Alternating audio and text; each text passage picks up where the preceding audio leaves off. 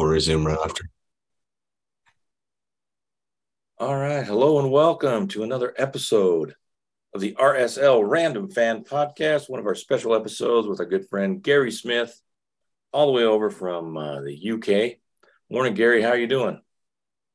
I'm very well, thank you, guys. Yeah, very well. Good afternoon, as it is here. Just ticked past three o'clock in the afternoon here, but I know it's early for you where you guys are. Yeah, 8 a.m., which is yeah, not too bad of an hour. So we thought we'd get started, Gary. We also have Tyler on board with us, and we're waiting for Brennan. Um, he's a busy guy, but hopefully he'll be able to join us. But wanted to maybe get a quick Crawley Town update. Uh, Tyler, I've noticed, has been following along a little more closely this year. I am. I'm slowly turning to the to the side of Crawley. Come on, Reds. But they had uh, a nice first half, relatively good first half against Doncaster away, and then it just all went to pot. They lost uh, four to one after being tied one to one at halftime, and uh, it got kind of uh, we were just talking about kind of a I don't know if a bogus. It was a handball, but it's one of those handballs that was bang bang, header right into the guy's arm, a foot away most of the time that doesn't even get called, but uh, it seemed like uh, you were there. What did you think about that handball, Gary? I thought it was harsh. Um, it was difficult from where Ken and I were based because it was over on the the other side of the field, and there was a couple of Crawley players who jumped up to try and get something on the cross to sort of deflect it away from the goal. Um, and I think most of the Doncaster players were as surprised as anybody that the referee pointed to the spot. There were no real appeals from any of the Doncaster players. Um, Harry Ransom, I think the defender was the the offending player for Crawley, and I, I, don't honestly think, like you just said, Brandt, there was too much that he could do. You know, the the Doncaster guy got on the end of it and literally sort of headed it from no more than six to eight inches away, you know, straight back at Harry. And I, I don't honestly think that Harry's hands were in a, in a place to try and commit any sort of offence. Um, and it it just seemed to knock the stuffing out of, of Crawley a little bit. You know, that made it 2 1 to the home side. There was obviously two more goals that came after that, but it it just seemed to knock the stuffing out of Crawley after they'd worked hard to to get back on level terms, to be level at the break after going behind so late on in the first half. James Tilley got the goal to make it 1 1. And they'd started the second half well. They were on the front foot, they were being positive. They weren't overly creating too many chances, but you sort of thought that something was going to happen within the next sort of 10 or 15 minutes. But you know that when the game is at 1 1, that if there is going to be a next goal, it's, it's very finely balanced, and the next goal is going to be very, very important. And after the goal went in for Doncaster, maybe because of the decision, or I don't know what it was, but Crawley just seemed to lose that little bit of belief that they could suddenly get themselves back into it again. And I, you know, take nothing away from from Doncaster, but my own personal perspective of it was, I didn't think Doncaster were a, a great side on the day. I, I didn't think they were three goals better than Crawley. Um, that decision obviously went a little bit in their favour. A couple of lucky deflections that ran into the, the same striker's path so he could hammer home the third goal. The fourth goal's a disappointment because the guy picks it up and runs a long way before he sorts it past the Crawley goalkeeper. Um, and I think just for that last, last half an hour, Crawley just seemed to lack a little bit of belief that they could get themselves back into the game and you know they they'd done it before. They came they came back against Salford to, to rescue a two two draw, didn't they? They came from behind twice. They had to cope with Stockport scoring twice to make it two two before having the belief to go on and score what turned out to be the winning goal in the only win so far this season. So I don't know. There just seemed to be that sort of change of mentality, and I think fairness to to Tom Nichols for, for coming out and speaking so openly and honestly to me after the game obviously taking his role as skipper this season very, very seriously. Um, because whilst Kevin was talking to the, the club media, uh, Tom came to find me to say, do you, you want to talk to someone, Gary? Do you need to speak to a player about, you know, to get something to send back to the BBC that, that they can play out? And I, I thought fairness to, to Tom for doing that, having the, the, the responsibility and the, the leadership to sort of step forward and say, okay, I'll talk to the press as the captain of the side. I'll, I'll talk and you know, and he even held his hands up to say, look, I'm I'm partly to blame for the fourth goal. I gave the ball away and then the guys run 60, 70 yards before he scores the goal. Um, but he, he basically said to me, you know, collectively, individually, we're not doing well enough. We're not doing the basics. We're not winning the ball. We're not winning the second ball. We're not tracking back. We're not tackling. We're not winning headers. You know, all the sort of basic things that, that Kevin talks about that you would hope players will, you know, will do. And it's it's not always going to work in your favour. But I, I, I just thought last week was harsh. I've seen a couple of interviews heading into tomorrow's game with Kevin, who says that they've they've trained well. Uh, the the the preparation for tomorrow has has been good. You know, they've trained just as if they would have done. They've tried to put last week behind them, but he Kevin, and I think a lot of the supporters are looking for a, and commentators as well are looking for a, a major uh, reaction tomorrow in the game against Stevenage. Yeah, it's going to be tough. Stevenage is in third place yeah. in League Two with 22 points, and Crawley with one win on the season out of 10 and six points. It is going to be uh, an uphill battle. And that was one, one of the questions I had wanted to talk to you about, Gary. Is what do you think the difference is between um, American fans and English fans? And, and just as an example, uh, we just saw that Rob Edwards, who took Forest Green to the, the one League Two and got them promoted, and then he yeah. ended up taking the job at Watford. And after 10 games, now he's looking for a job again. And uh, they were in 10th place in the championship. And uh, that I thought it was interesting that that's uh, since 2002, Watford has had 17 managers, which yeah. seems like a lot, but it seems to be the turnover in England is a little bit more so than in American sports. I think there's a lot of um, a lot higher expectations maybe from the fans uh, over in this country of their particular club that they follow. Um, using Watford there as an example, they've yo-yoed as well between the Premier League and the Championship over the last few seasons. They came up with Brentford a couple of years ago and Norwich. Watford and Norwich went straight back down again. I think they they I think them and Norwich possibly hold the record for the most number of relegations out of the Premier League back into the Championship. And I mean, tenth tenth in the Championship to me isn't isn't a bad place to be after ten games. You're you're a quarter of the way through the season. You're not struggling at the wrong end of the table. Um, Rob Edwards is, you know, clearly trying to implement some some new ideas that are, uh, you know, seems for the majority seem to be working if they're if they're currently sitting in tenth place. But I think the expectation of a lot of club owners now and club fans is maybe greater over here in the UK than it is over there. I don't know too much about the ownership of of clubs over in your neck of the woods, but we know there's an American-based company that own Crawley. Uh, we know, you know, there's a lot of um, investment into clubs like Manchester City and Arsenal and, and things like that. And you know, you you just wonder if if things weren't working out for for Pep Guardiola ten games into the season with all the investment that Manchester City have, would they make that call to get rid of him? Because the expectation is they're going to finish first or second in in the in the Premier League every single season, and they're going to go very close to winning the FA Cup and probably close to winning the the Champions League or, or something like that. I, I think it's just very different expectation levels over here. And sometimes I think just a a knee jerk reaction that, that isn't the the right thing. You know, Rob Edwards has gone from League Two with Forest Green Rovers, taken them, as you say, Brandt, into League One. He stepped into the Championship to take a job. Doesn't seem like he's done too bad if he's guided them to tenth in the table. What's the what's the what's the realistic expectation of of Watford fans? Where were they where were they expecting to be after 10 games? You know, seven or eight points clear at the top of the table, unbeaten in 10 games. It's probably not likely to happen. So you feel a little bit for Rob. And I've seen a few people saying as well that if Crawley decided to take the same course of action with their manager, Rob Edwards is available. Having won yeah. League Two last season. that was that was one of my first thoughts. And then just to follow up on that, my my follow-up question would be is how are the new American owners adjusting? It seems like there's a huge learning curve.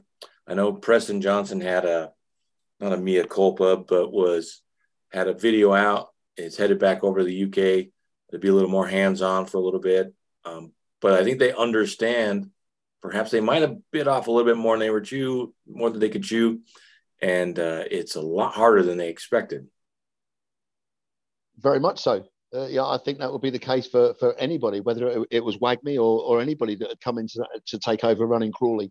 Um, just to have the money to sort of back up buying however many players it was that, that Crawley got in over the course of the summer, or maybe not buying because I don't think there was a great deal of money changing hands, but to bolster the squad the way that they have isn't always a guarantee, as we can clearly see for Crawley, that it's going to happen on the pitch.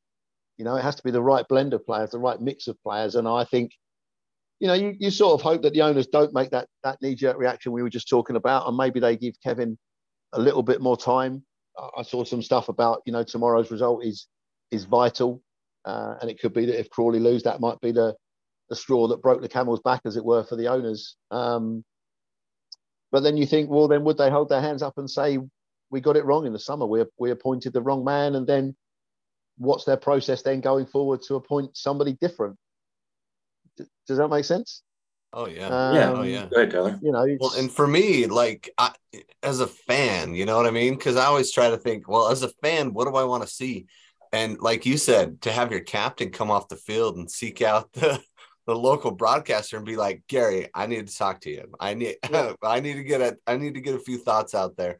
I think Yeah. that's that's what we want. We want a little bit of ownership from the players on the field because ownership can do a lot, management can do a lot, but they don't Mm. walk out on the field in the end, right? And No. that's who we're cheering for is the guys that walk out on the field. So for me, I always want to hear from someone that was out there, someone that Mm. was in the trenches, right? Not Yeah. in a way of like, you know, aggrandizing what they do for a living, but in a way of like, hey, here's where things got rough. It's like a microcosm for life, you know what I mean? And we can like jump into that for just a minute, realize how tough that hour and a half was for them, and then come back and say, okay, well, they do hard things, I can do hard things.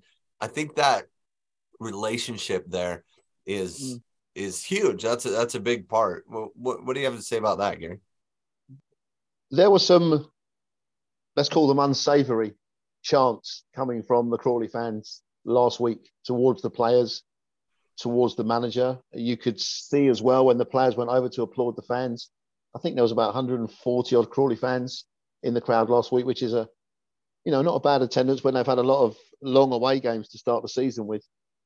You could sense that they were sort of trying, you know, getting on the players' back, and a lot of abuse was being directed at the manager. And, and Tom basically said to me, We totally understand their frustration. You know, we know it's not good enough. Individually, we know we've not been good enough.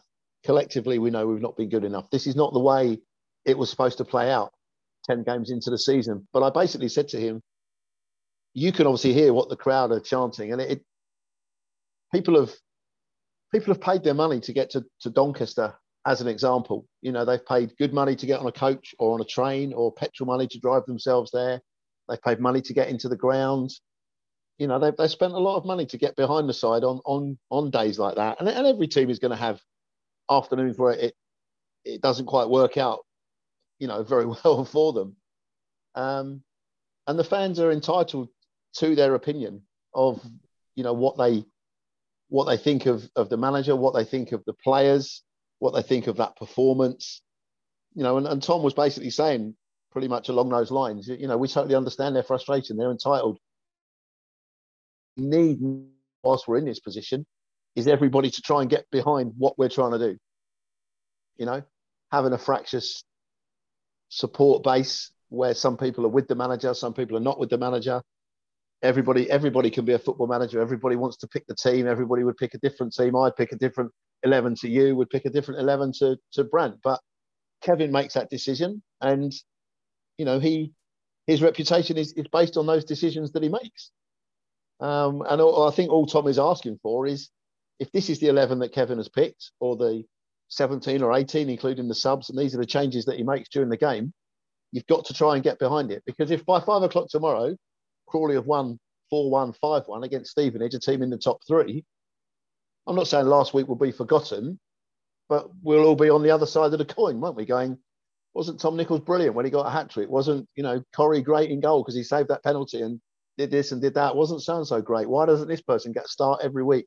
Wasn't it great to have George Francomb back in the side or, or whatever it may be?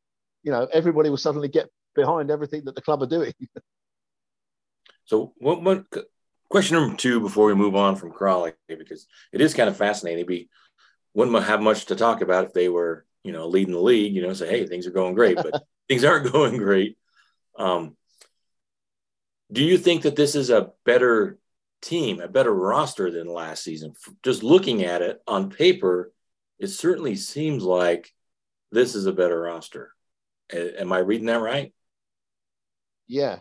Uh, on paper, I would say yes. When you look at some of the players that have been brought in over the summer, um, the problem with that, guys, is that football's not played on paper. it's played, it's played on grass, or it's or it's played on astroturf.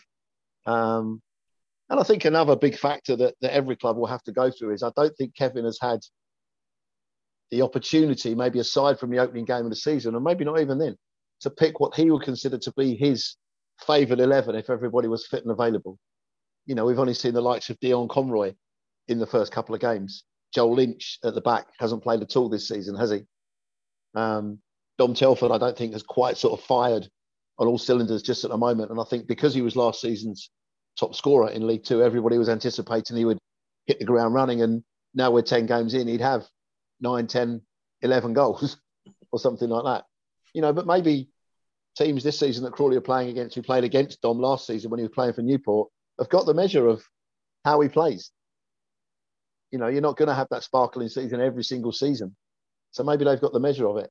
And yeah. so I think I, I agree with you, Brandt, in that, yes, it, it does look a, a better, and I take nothing away from anybody that was with the squad last season because they did great things and there were some really, really good players who've been allowed to, to leave the club or go on loan to other clubs. But you'd have to look at, at this season's squad and go, as a like for like, then him against him, this season probably better. And if, I think if Kevin had everybody fit and available to pick from, you might be seeing a different 11 to the, the side that he currently has to pick. Just looking at Conroy, Joel Lynch, George Francomb's not been around for the last few weeks either. You know, one or two other names that are sort of coming back from injury. Um, so they, it's been tough for Kevin, but it, it, I guess it's been tough. Every manager will go through that during the course of the season, won't they? They'll have injuries to contend with, they'll have suspensions to contend with, and you you pick the side that you think is going to do the best job against that particular opposition you're facing on the Saturday. Well, I think I do think that tomorrow Saturday is going to be a big game for Kevin, and it may yeah. not have to win the game, but they certainly have to play with some conviction and uh, look like they are behind him. The team is behind him, and they're heading in a direction that isn't uh, down. Yeah. So I'll tell you what you could do with tomorrow, Brandt, is you could do with a half decent commentator, like bringing you the action as to sort of describe. I was counting on your last game, Gary. I thought you and uh, you how and things are going for the were, were the key to winning, but uh, you you couldn't pull through the second half for us. No, okay. Tony and I will will try better tomorrow. We'll do our best tomorrow.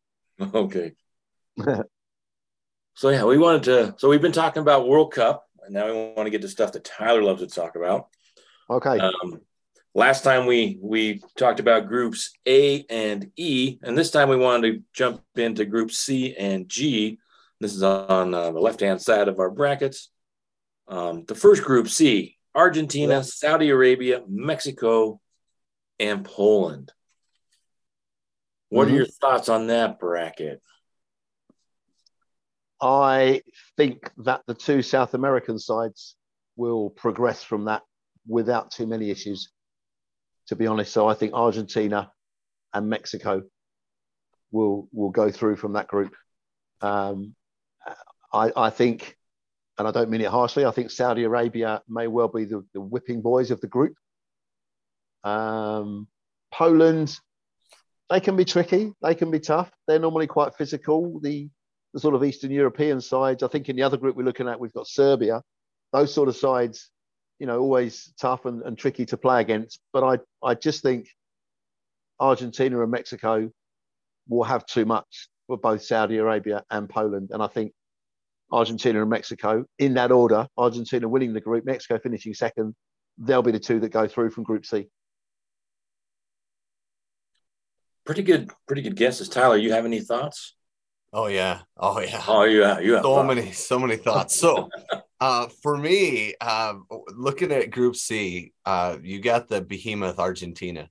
Um, and the real question for for me with Argentina is how far can Messi take them, and not in a sense of because uh, here he's kind of playing more of that central attacking midfielder type role. Um, the last couple of games, he's kind of, I mean, that's kind of the withdrawn striker. I mean, whatever you want to call Messi, we can call it the Messi position if you want, or the Maradona position, but that's who he's being measured against in Argentina. So he still has a really high bar. He has a lot of expectations in his home country. And so for me, Argentina, a lot of pressure, but man, they they have just a stacked squad from top to bottom, and uh, for me, they go through pretty easily. Um, where it gets really interesting for me is Poland, Mexico. Now, and to me, it comes down to this one simple thing: who's gonna, who's the ref, and how's he going to call the physicality of Poland against the skill and finesse of Mexico? Because Mexico is going to draw the fouls but is the you ref going to call him? Mexico's going to flop. I mean, I mean, you can call it flopping, but when two players come together, it's it's it's a hard thing to know. Okay, is that reach the level of a foul? And if the ref is lenient, in other words, allows play, that's going to play into Poland's hand. And if the ref is very tight with the whistle, Mexico's going to destroy Poland. And so for me, it comes down to how the game is refed because like like Gary said, there's more skill on that Mexico side, and Mexico could run straight through Poland just with their attacking prowess. But Poland are gonna put a pole in the ground and they're gonna they're gonna fight and they're gonna and if the ref allows that, all that physicality, then Mexico might have a hard time getting through that game. Now, the, they'll probably all beat Saudi Arabia, but I mean, Saudi Arabia played the U.S. okay with their B team, so they, they they have some players. They're they're not slackers, but again, to me, Saudi Arabia is probably going to lose all three games. Poland and Mexico come in close, and I think Mexico pulls it out in the end. Do you see that Tyler then as the as the key fixture within the group? Mexico, yeah, Poland. sure. Yeah. So everybody sure. everybody that... beats Saudi Arabia. Argentina sort of beat everybody. And yeah, I think Argentina coasts. Yeah, and maybe yeah. maybe they tie Mexico, but okay. Yeah, but I mean they they're probably not too worried about that result. But yeah, are, yeah, um, so are, you... are, po- are Poland a little bit too reliant on Lewandowski? For sure. Uh, as a one man team? For sure. But the yeah. problem is Mexico doesn't have amazing strong center backs that can go up against him. And so okay. that that's the concern on Mexico's side is are they going to okay. bring in their bigger, stronger de- center defenders to try to deal with him, or are they going to stick with what works for them? Mm. What's the uh, order of fixtures within the group? I think the first game is Argentina, Saudi Arabia, isn't it? I think so. I don't have the the uh, time up in front of me, but so like like we talked about last time, with some groups come to the final group fixtures and teams play for a draw so that they get through to the to the next stage. Right. I'm just wondering if the final group stage game is Argentina versus Mexico, would there be a little bit of South American camaraderie going on to try and help each other out, as it were? Exactly. Exactly. Absolutely yeah. So not. Mexico, Mexico, Poland is the first game. So I think the way yeah. that game goes goes the group and goes dictates Mexico's the, World yeah. Cup, honestly. Okay. So that fixture dictates the group. Yep, yep. And then Mexico Argentina is match day two on November okay. 26th. Okay. And that's the one that most people here in the US watch anyway. We've got a lot of people that have Mexican roots or a lot of those things. I just, you know, and I, I struggle with Mexico because I want to cheer for them, but I can't. You know what I mean? Like they're our arch rival, they're our arch yeah. nemesis. But in the World yeah. Cup, I can cheer for them because we don't play them. So, yeah, is that a bit like me cheering for Scotland because they're part yeah, of the United or, Kingdom and I, I can't really cheer for them? Yeah, I mean, they're it's like you know, like Canada, like cheering for Canada. It's like yeah, whatever. Let's, okay, we'll have some maple syrup on our pancakes today. You know, no big deal. And that's good enough. yeah, it's close enough, right? Okay, fair enough. How about you, Brent? Uh, I I have to agree. Argentina, although they do struggle, don't they? In World Cups, they tend to struggle just a little bit, um, especially with all the pressure that they put on Messi or he puts on himself to kind of carry the team through. But I I think that they will we will be fine. I am concerned about Mexico, especially if you're looking at the recent form and you know the last few games before everyone heads to the World Cup through this international window. Mexico was up two nothing. They beat Peru one nothing, but then they were up two nothing against Colombia and lost three two. So there's there's a lot of I think there's a lot of angst around that team. Uh, there isn't Tata Martinez, their coach, and he was off hmm. uh, uh, watching another game. I think during one of their recent games or something. There's a little bit of drama, I guess, as there always is um, with them. But uh, I'm I'm going to go with Argentina and Poland. I think there's just enough. I don't know. There's just enough disarray there that, uh, yeah, I just I think Mexico might struggle um, this this go around. So I'm gonna I'm gonna have Argentina and Poland going through. Um, oh, okay. calling the calling out your rival, not allowing yeah. them through on your bracket. Oh, no, no, emotional. Um, we will make that so. Um, but yeah, I think their recent form is, is concerning, but that's you know they could all change in a couple of months depending on what the final rosters look like. But I think it is kind of concerning when you're up 2-0 against a, uh, another decent team, Colombia, and Colombia is not in the the World Cup either, right? Nope. And uh, then nope. give up three goals. Uh, that's got to be disconcerting, but it could also be a wake up call.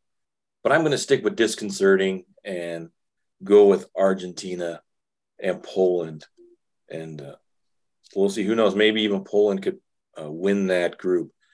Um, but Saudi Arabia might might be a a sleeper there. They might cause some havoc. They probably won't get through. But playing the United States tough 0 0, that's got to give them hope that they uh, aren't going to get rolled right out of the World Cup. And it's well, in it's their neck of, the woods. Game, right? Yeah. It's a home it's game in, for them, essentially. Yeah, it'll be in their neck of the woods. They'll probably get a lot of that. So, um, yeah, I, I interesting, very interesting group. It could it could go uh, what people think Argentina, Mexico, Argentina, Poland, or you know Poland, Argentina, or Poland, Mexico. I think.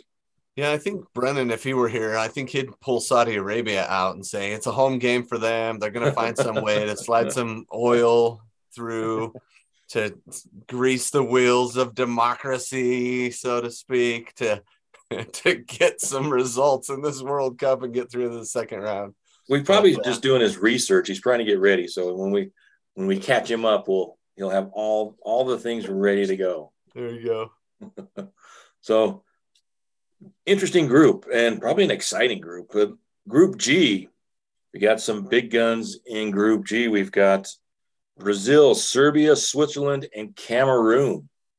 Should we go back to Gary? Your thoughts on uh, maybe an obvious call there, but uh, after that? Well, I yeah, I think this group is all about who finishes second behind Brazil. And I think of the three teams that are left behind Serbia, Switzerland, and Cameroon. Goodness me, I know I'm going to have to make some sort of decision in a little bit, but I'm looking at that thinking it could be any one of those three. Because again, I think, like we said about Argentina, I think Brazil will beat all three of those. Um, again, I'm not entirely sure the running order of the, the group games, but it's a very tricky one to call again because, like I said about Poland, Serbia, Eastern European, big, physical, well organized, very difficult to play against. Cameroon, sometimes some some great flair players. Um, sometimes they they turn up and you know, like we spoke about before, some of these African nations are now sort of really closing the gap on, you know, South American sides and, and European sides, aren't they? Um, and Switzerland on their day, you know, as England have found to their detriment over the years, can be tricky to play against. So I don't know. I'm really, I'm really. So who's Brazil's first game? Who's who's Brazil's first fixture against? Do we know? Tyler's our resident. Uh... Oh yeah, sorry, sorry, I got it. Um, let's see. First game is Brazil versus Group G. Sorry, sorry, Serbia. Okay. Okay. So I I think Brazil beat Serbia. And I think Serbia's passage through to the next round, I think, depends on how well they recover from the defeat by Brazil and the outcome of the, the other opening game between Switzerland and Cameroon. Because I think if if Cameroon get a result over Switzerland, so Brazil and Cameroon are, are three points after the first game, um, I think it could be a cycle, a big psychological blow to both Serbia and Switzerland. So I think if I'm going to go out on a limb, I'm going to say Brazil and Cameroon are going to progress Ooh. because Oh. I think they'll I think they'll both win their opening games, and I think that might have a, like I say, a psychological and possibly a a detrimental effect on Serbia and Switzerland, who would then have to play each other at some stage, wouldn't they? So I think with Cameroon winning that opening game against Switzerland and Brazil winning against Serbia, I think that will be enough for both of those sides to then be on the front foot to progress into the next stages. But for me, Brazil and Cameroon. There, I've said it. yeah, I think you have to pick Brazil. They're just they're stacked top to bottom, just like Argentina. And I think after that, like Gary said, it's a crapshoot. It's wow, it's close, right? These three teams, I w- I wouldn't call this the group of death, uh, but it's close. You know what I mean? Yeah. Because of these three teams and all the way they play too. They all play scrappy, uh, especially Serbia. They're just a strong side, you know. And, and Cameroon for me, I, I I think they end up last in this group, but Okay. they're right next to Africa. So, you know, maybe, maybe not. Maybe the Africans finally start coming through, like Gary was saying. Maybe they do. But in the meantime, I'm going to go with um, what usually ends up happening in World Cups, which is quality comes through, um, people with experience come through. My boy Granit Xhaka from Arsenal is going to lead the Swiss through to the second round. Um, he's going to get with Xherdan Shaqiri and uh, even you know the keeper Sommer. He, he you know he's scrappy too. He's a smaller guy, but scrappy. Shaqiri's got that like I don't know how small his legs are, but it looks like they're only two feet long. But he's still somehow a, a world class footballer and just amazing. So I'm I'm gonna root for the Swiss, and I'm gonna call them to to slide through, even though I know Serbia are big and strong, and Cameroon still have a really good chance. Um, I'm gonna go with the Swiss on this one. Okay. Yes, How might be you, Brad? uh, it might not be the group of death, but it's, it might be the group of death by a thousand cuts. These guys are, um, I think you're absolutely right. I think it's tough not to pick Brazil, although they haven't had, uh, was it the last World Cup or the World Cup before? Uh, they got trounced pretty good. I think in Brazil. Yeah, Yeah, against like- Germany, where they just It's Germany, Germany yeah. just kept scoring on them. It was like seven to one. It was a, a fun, fun match to watch. You always, you always want to see that. I'm not uh, uh, Brazil. I'm always, I always root for the underdog. So whenever a, a team like Brazil has a, a bad tournament, I'm okay with that. But I think it's you cannot not pick Brazil to be uh, come out of that on on top. As far as the rest of them, though, I think I'll. It's it could come down to like something like uh, Tyler just brought up with refing. How how are these games refed? I know Switzerland. Watching them, I'm not an expert, but they seem to play a little on the defensive side. Um, they're tough. Uh, Serbia is probably going to be the same way. Cameroon's probably going to be a little more on the uh, front foot, uh, get after it. You know, uh, maybe they uh, nick a couple of goals off somebody unexpectedly, but uh, I think I'll just go with Serbia um, as just just to be different. I think you know Tyler, Tyler thinks Cameroon's going to finish finish last. Gary has them going through. Uh, I I think it'd almost be a gra- crapshoot. It could be who shows up that day, how the game's ref, what the weather's like. Uh, maybe this is the one day it rains. Who knows? Um, and so that's what I'll, I'll do. I'm going to go Brazil and Serbia. Serbia, Okay. huh? Nice. Nice. Yeah. You know, they are the as far as odds go in the World Cup, Brazil is the top seed. So um as far as the odds are concerned, Brazil, France, England, Argentina. So we did review two of those groups today, Brazil and Argentina. And for us to all pick Brazil and Argentina means we're going with the odds. And yes, I picked the next highest seed as well with Switzerland. We're a bunch um, of homers. Is that what you're saying, Tyler? Well, I mean, I am picking the odds, and you know, in sports, it's never the odds, right? Just like in in real life, the odds don't always play out, but um, but Serbia are not too far behind. Switzerland are uh, plus eight thousand, and again, this is the odds to win the World Cup, not to um, you know progress out of the group. Serbia are only uh, three spots behind, just behind the U.S. and Poland. So what uh, what are the odds now on England, Tyler? Just out of interest, after England the, are uh, plus seven hundred. Are they? Yeah, okay. plus seven hundred on Vegas Insider, who do not sponsor this podcast. Right. Okay. yeah. Yeah. Not yet. yeah. Yeah. It'd be interesting when we uh, come around to discussing the group that, that England are in, uh, because yeah, not having a great run of results at the moment, relegated out of the the Nations League in the last couple of weeks as well, relegated out of the the top tier of the Nations League anyway, England. No wins in five. Played all their games now before heading off to the World Cup. So the next time England play will be that that opening fixture in the World Cup. So confidence isn't overly high with England at the present time. So uh, yeah, it could well be that, uh, Wales and Iran and, and the US take full advantage of that when it comes to playing England. Clearly, I hope not, but you guys hope they do. Well, aren't they doing a World Cup preview game on you know like before then or no? Is that did I imagine that or is that the women's team? I thought yeah, that could, that was... could well be the women's team because November is when the, the proper competition starts, isn't it? So I think yeah, England have England played Germany over here on Monday evening and drew three three.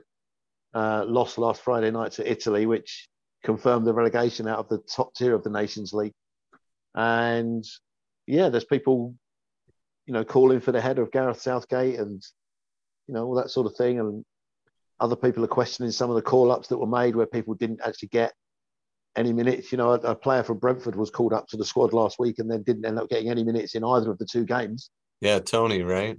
Yeah, exactly. So you just think, well, I don't really see the point of that because, you know, players like, you know, Harry Kane and Rashford and, and people like that, you you know what they can do. You know they're going to be an absolute shoe in to be in the squad. Whereas Ivan Toney could have had an opportunity to show what he's capable of on, a, on an international stage. He might not have done enough to to cement himself in, in Gareth's thoughts going forward, but he, he didn't even give him the opportunity to do that.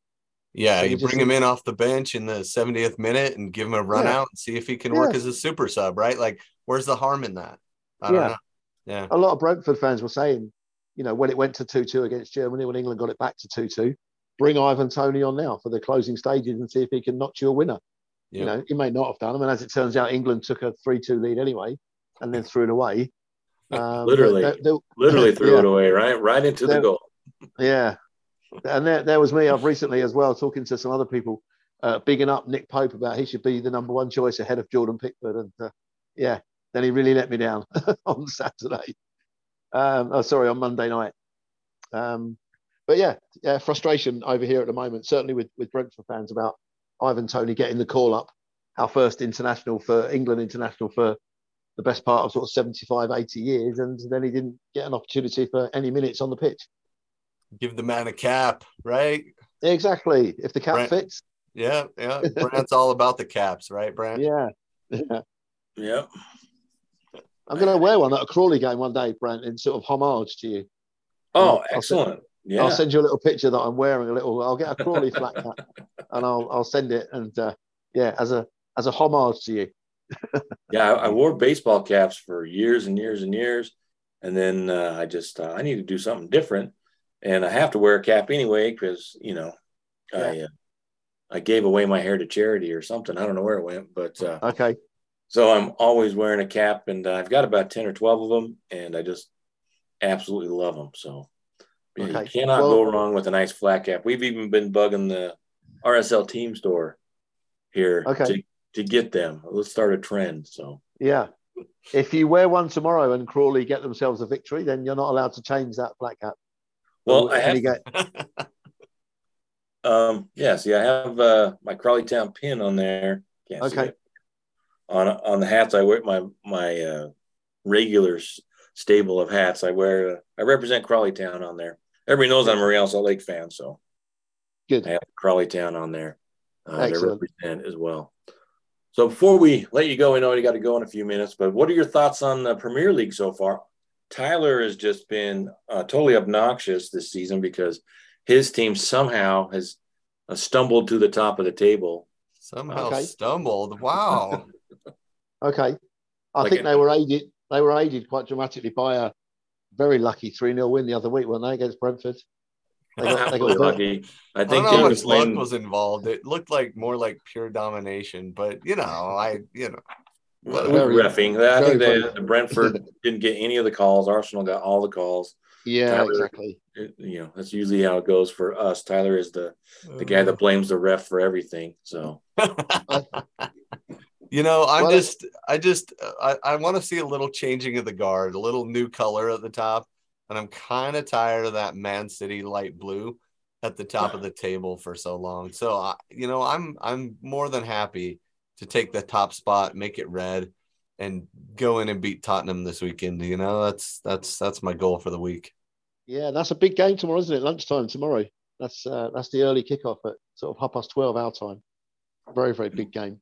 Yeah, my I, wife will be watching that. My wife's a Tottenham fan, and my our one of our sons is also an Arsenal fan. So okay. there might be some text going back and forth. Ooh, okay.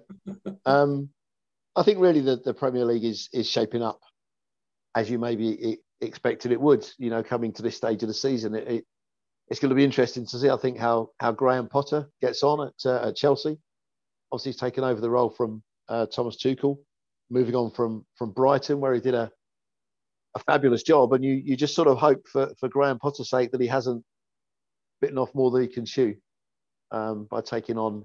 You know, he, he, did great with with Brighton. He got them out of the the champion. Uh, sorry, he took over, didn't he? After Chris Hughton got them out of the Championship and into the Premier League, steadied the ship, kept them in the Premier League for the last however many seasons he's been there. I think progressing every season with a higher place finish than they'd had the season before. Um, you just wonder whether for Graham Potter has he at Brighton he would have been a, a big fish in a relatively small pond. Now is he a, a small fish in the huge pond that is Chelsea Football Club? Because we know that you know when we talk about owners like we did earlier on, we know that uh, certainly their former owner didn't suffer fools gladly, did he, Mr. Abramovich, in terms of you know wanting to get rid of managers if, if things weren't going the right way.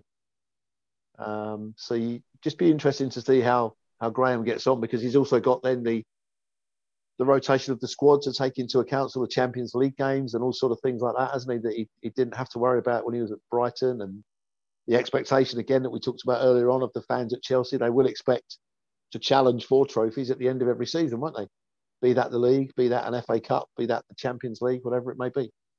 But in terms of the way the league sits at the moment, I don't think there's any real surprises. And I think we've spoken before, haven't we, about the fact that within the Premier League there are almost three leagues in one. There's the team that will challenge for the title. There's the teams that will sort of be relatively safe every season in the middle, and then there's the teams that will, um, you know, struggle in the bottom half of the table. And you just hope that, you know, certainly for myself, you you, you certainly just hope that the side that you support isn't one of the worst three teams in the league come the end of the season.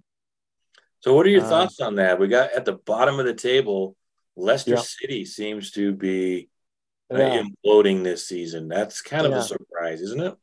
Is that Brendan Rodgers? Yeah, Brendan Rodgers. Yeah, yeah, yeah. That is a little bit of a surprise. I got, I got to be totally honest. Um, they haven't even won a game yet. No, they, um, and I think they were the only club not to sign anybody as well over the summer. The only club in the top flight not to sign any player, and of course they lost Kasper Schmeichel, he went, didn't he, um, in the summer in goal? He went off. They've still got the likes of Jamie Vardy, but I think there's rumours going around about uh, Tielemans and, and, players like that sort of moving on. Um, yeah, that's a bit of a surprise, Leicester. I mean, I think I think they'll have enough in them, and I think Brendan Rodgers is an astute enough manager to, to get his side out of it. Who's who's the other two sides currently in the bottom three, Brent? we got Nottingham Forest with four points. Um, yeah, they just got promoted, so that's not necessarily Yeah. a surprise. But I think people were expecting them to do a little bit better. Um, Yep. They may not have because they didn't have a lot of changeover, or did they? No, they they changed over like twenty players, didn't they? Yeah, they changed Yeah. a lot. They Yeah, did. Right, but yeah. On Leicester, I, I still like James Maddison. I love his name. I love that he helped with the Declaration of Independence and the founding of our country. And now he's Of gone back to your country to help with soccer. Just Yeah. kidding. I know he's not American. I know he's he's British, but I, I love his name. I love the way he plays. He's got a flair to him. And uh, I think they need to play a little bit more towards him and less towards Tielemans. And I think they're losing a little. I th- it feels like there's a break in the squad, and like half of them are Tielemans centric, and half of them are are Maddison centric. And then the defense doesn't know who to pass to, and so they get stuck in two minds and uh, give up a lot of goals. Which again, giving up an, an amazing goalkeeper that's been there for a long time to save your bacon, that's not great either. So No, no, no, no. And the other team in the bottom three is West Ham, which is kind of a surprise. Last season they were they made it to the Europa League, right? They finished fifth or something Yeah, Yeah. yeah, or sixth. And I love I like David Moyes. Um, I thought he got a raw deal at Man U. You know, it's tough to follow a legend. Mm. Um, but he didn't last very long at Manchester United, and he had a great season at West Ham last year. But they did kind of tail off at the end of the season. They kind of got a little too uh, too high there and uh, tailed off. But I, I always root for David Moyes. Um, I do like him. So those are the bottom three: Leicester, Nottingham Forest, and West Ham. Yeah. Um, I'm su- I was hoping for Everton to be a little. They're 13th. They only have seven points, but I, I always liked, like I said, the underdog, and I was rooting for Everton to go down last year because it'd be nice to see one of the big six, uh, seven teams go down. Um, and then uh, Brighton's in fourth, so I will be rooting for Brighton to. I don't care where they finish as long as it's above Chelsea. That's just the way I am. well, maybe West Ham's focused on the Europa League because they've gotten great results over there. They they beat Viborg in the play-in game. Um, you know, they tie they they've won every single Europa League stage game. So it could be that they're just trying to deal with, you know, the the the rigors of being a top club, which are you got to play a midweek game on a Europa League stage in a foreign country and then come back home and and uh, you know beat Everton on the weekend, and that's no small task, right? Like that, there's a lot to that, and travel plays sometimes into players' minds more than most. That that's why I think the game's dramatically different over here in the United States because we're so spread out.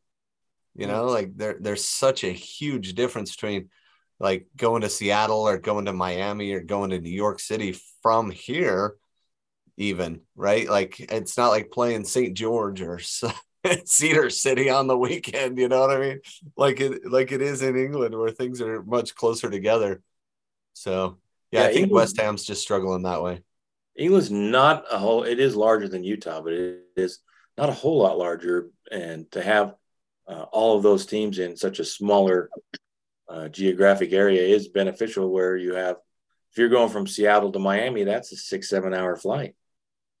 Yeah.